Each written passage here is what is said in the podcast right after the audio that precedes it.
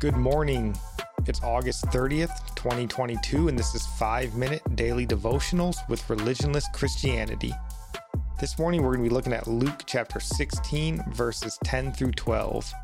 And they read He who is faithful in what is least is faithful also in much.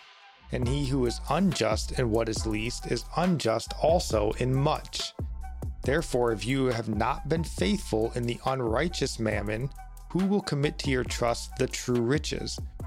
And if you have not been faithful in what is another man's, who will give you what is your own? Boy, you know, it's uh, hard for me to not see a correlation to the parable of the talents here. You know, in both parables, we see this message of handling and managing whatever God has given you well. I think we hear this a lot, you know, the sort of the complaint that people don't give or they aren't charitable because they don't have a lot or they're living on meager means. They'll usually say that, you know, if only I had more, I would be more generous. Usually you'll hear people say stuff like, oh, you know, if, if I win the lotto or something, you know, then they, they try to make a point that, like, well, first, of course, I'd give a large portion to the church or to charity, you know, almost as if they're trying to convince God to give them the money. But like, it's hard to believe, you know, if you can't give $10 to the church every month. But then again, if I win the mega millions, I'm going to cut a check for the first 100 million to the church. Okay, sure. But Jesus, I think, is speaking this parable for just that person. He says, If you have not been faithful with unrighteous mammon, that is basically earthly money, however little, why would God entrust you with more? The mindset of if I have more, I will give more is a lie that we tell ourselves because we don't give out of abundance. We give out of love and obedience. We find value in faithful stewardship, as verse 12 says, of what the other man, who is God, has entrusted us with.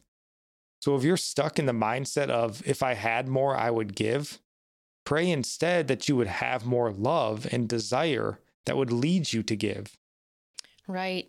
And this makes me think of to whom much is given, much is required. And God doesn't bless us so we can hoard or be selfish. Our desire for worldly riches should not grow with the accumulation of money. So, as our wealth increases, our heart's desire to give should increase. If God gives you more, He is He's giving you more because money is a tool, it's not a possession. And Jesus speaks about money and possessions often. And that should stand out to us. And we should always be on guard against misusing his money that he has loaned us to do his work. And I was just thinking, um, just imagine you put a worker in charge of your farm and, and family while you were gone and you left him a bunch of money to care for everything and come back and find that he only spent 10% of the money that you gave him on the farm and the family and 90% himself. He was making sure his needs and wants were met before the needs of what he was responsible for. And we will be judged by how responsible or irresponsible we were with money if we used it to store up treasures on earth that become destroyed, anyways. And we know God will reward us for dying to the flesh in this respect.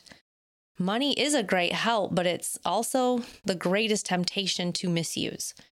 Are we going to start or continue being faithful as God blesses us with more and see it as opportunity to do more work for his kingdom? Or are we going to squander our raise, so to speak. if you squander it, you won't be given more raises. And we have to remember it's his money, it's not ours anyway. No, it isn't. And our psalm for the day comes from Psalms 121, verses 3 and 4. He will not allow your foot to be moved. He who keeps you will not slumber. Behold, he who keeps Israel shall neither slumber nor sleep. Proverb of the day comes from Proverbs chapter 30, verses 7 through 9. Two things I request of you deprive me not before I die. Remove falsehood and lies far from me. Give me neither poverty nor riches. Feed me with the food allotted to me, lest I be full and deny you and say, Who is the Lord? Or lest I be poor and steal and profane the name of my God. And I'll end praying for you from Psalms 145. May the Lord show you he is gracious and merciful, slow to anger and abounding in steadfast love, that the Lord is good to all, and his mercy is over all that he has made. May you know the Lord is near to all who call on him, to all who call on him in truth, that the Lord preserves all who love him. God bless.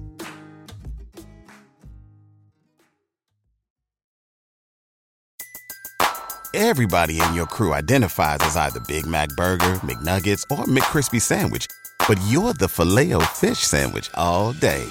That crispy fish, that savory tartar sauce, that melty cheese, that pillowy bun. Yeah, you get it every time.